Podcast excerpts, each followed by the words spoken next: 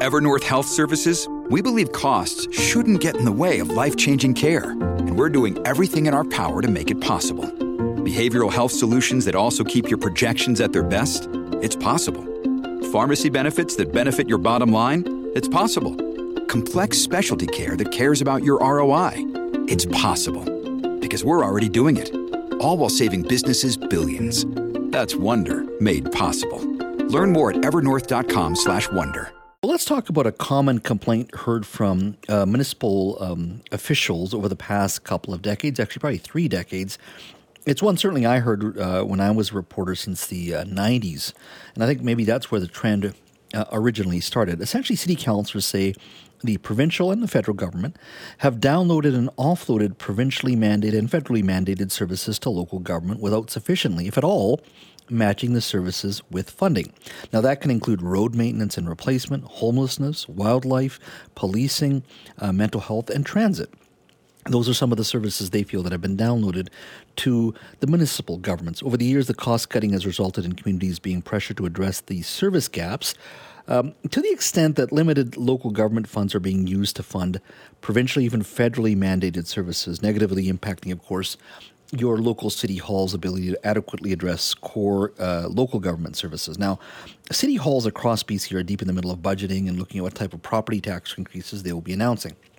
Well, our next guest is asking New Westminster Council uh, to tally and quantify what downloading is actually costing local taxpayers. It's something the City of Vancouver has also done. Joining me now is Daniel Fontaine, a City Councillor in New Westminster. Daniel, thank you for joining us today. Thanks for having me on, Jeff. So, what prompted this? Was there a particular event or a service that you're sort of looking at that said, you know what, we've got to we've got to quantify this? What what prompted this? Well, there were two things that prompted it. Uh, firstly, uh, the uh, 2023 budget uh, process is well underway now. So, as a new city councilor, I'm getting briefed on all the various uh, budget items that are being uh, prepared. And needless to say, you know, one of my concerns or questions is how much of what's being presented to me is actually responsibility of senior orders of government that are being funded by um, local ratepayers. So that was one thing that triggered it, and also uh, perhaps a, a, more high profile expenditure that kind of triggered some of that discussion as well, and that related to um, a $650,000 toilet, um, public toilet, which is being installed in Hyack Square. And, and we know that that public toilet is being put in there to address many of the social issues that, uh, you know, the, the, the unhoused and the homeless are facing in downtown New Westminster because many of them don't have housing, they don't have uh, access to social housing, etc. And so the city of New Westminster ratepayers are now going to be funding a $650,000 toilet, plus I believe a, a couple of full-time uh, jobs to staff the toilet. And it, obviously that got me thinking. It's it's much bigger than that one particular piece of infrastructure, and we can't quantify it. Unlike the city of Vancouver, the city of New West has not quantified and actually put on paper how much we are spending as local ratepayers for programs that really should be picked up. The tab should be picked up by uh, senior orders of government. So, hang on, walk me through the, this this toilet you're speaking of. So, this is is this a new expenditure then?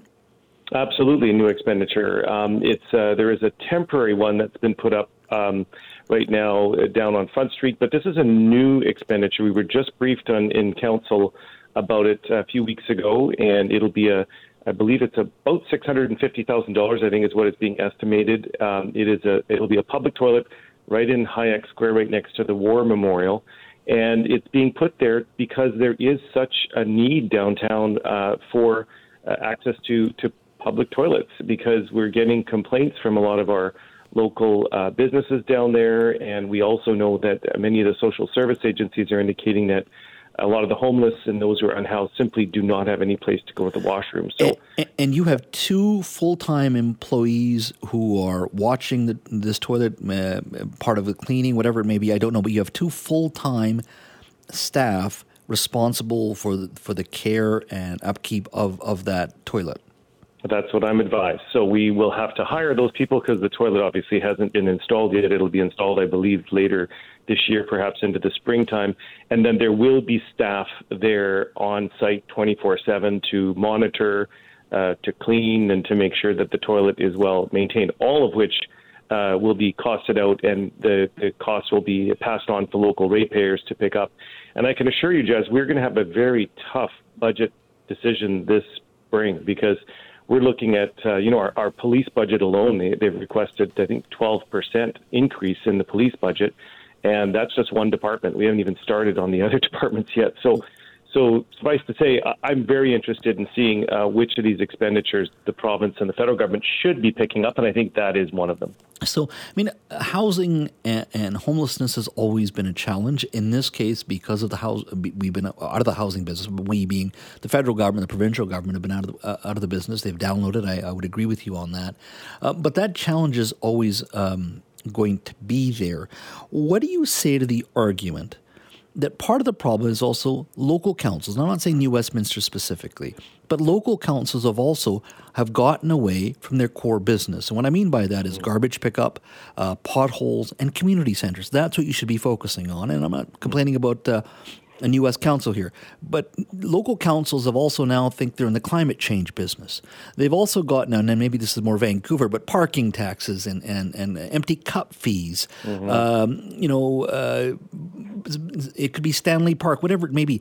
The city councils have also um, cause some of this problem because they should stick to the core basics. And some would argue the last um, municipal election, certainly here in Vancouver, was citizens saying, get back to basics. I don't need to worry. I, I, care about climate change, but charging me a parking tax or an empty cup fee isn't the issue. Don't you think some of this also is about city councils and city halls getting back to basics as well, rather than just blaming uh, senior levels of government?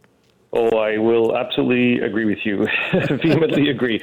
I think many city councils have taken on roles of things that simply are not uh, within their uh, jurisdiction and for which they do not have uh, the adequate funding to pay for it. For example, you mentioned climate change. The ratepayers, we have our own electrical utility in New Westminster, so we have our own uh, kind of outside of BC Hydro, and we charge our citizens. Our citizens pay a 3.5% climate action levy on their hydro, which is different than if you're in Burnaby and Coquitlam. So our council, we have taken on uh, extra um, items and we're also charging our citizens for those extra items.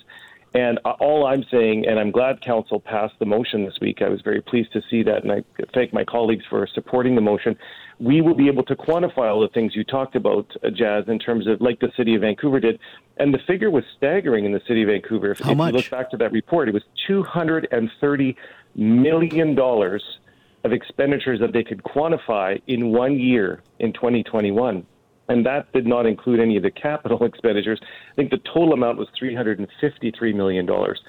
So I would dare say that if we run through a similar exercise in the city of New Westminster, um, local ratepayers will have, probably have their jaws drop when they see what expenditures we are picking up in terms of stuff that should be done by senior orders of government. Hmm. Well, uh, and and so you, have brought this forward; they've supported it, and so over the next few weeks, in New Westminster, citizens they will get a sense of of uh, what they're paying for that perhaps should be covered by uh, the provincial government, even potentially the federal government. Yeah, unfortunately, it won't be a few weeks. Council did amend the motion. I did ask for it to be part of the 2023 budget uh, cycle. Unfortunately, it's it's coming late in the game, so staff indicated they weren't able to produce that kind of uh, analyses uh, before the 2023 budget cycle. But rest assured, I, am anticipating something before the summertime, and the public uh, will see the report and be able to digest it, and we'll be able to debate it in council, and perhaps it will, uh, you know, prove uh, a very strong argument for us to uh, go to uh, Victoria and Ottawa and uh, to try to, uh, you know, meet those those gaps, and also perhaps, as you said, have a discussion as to what areas we should and should not be in as a civic government. Hmm. Daniel, thank you so much for your time, my friend. Thanks for having me on.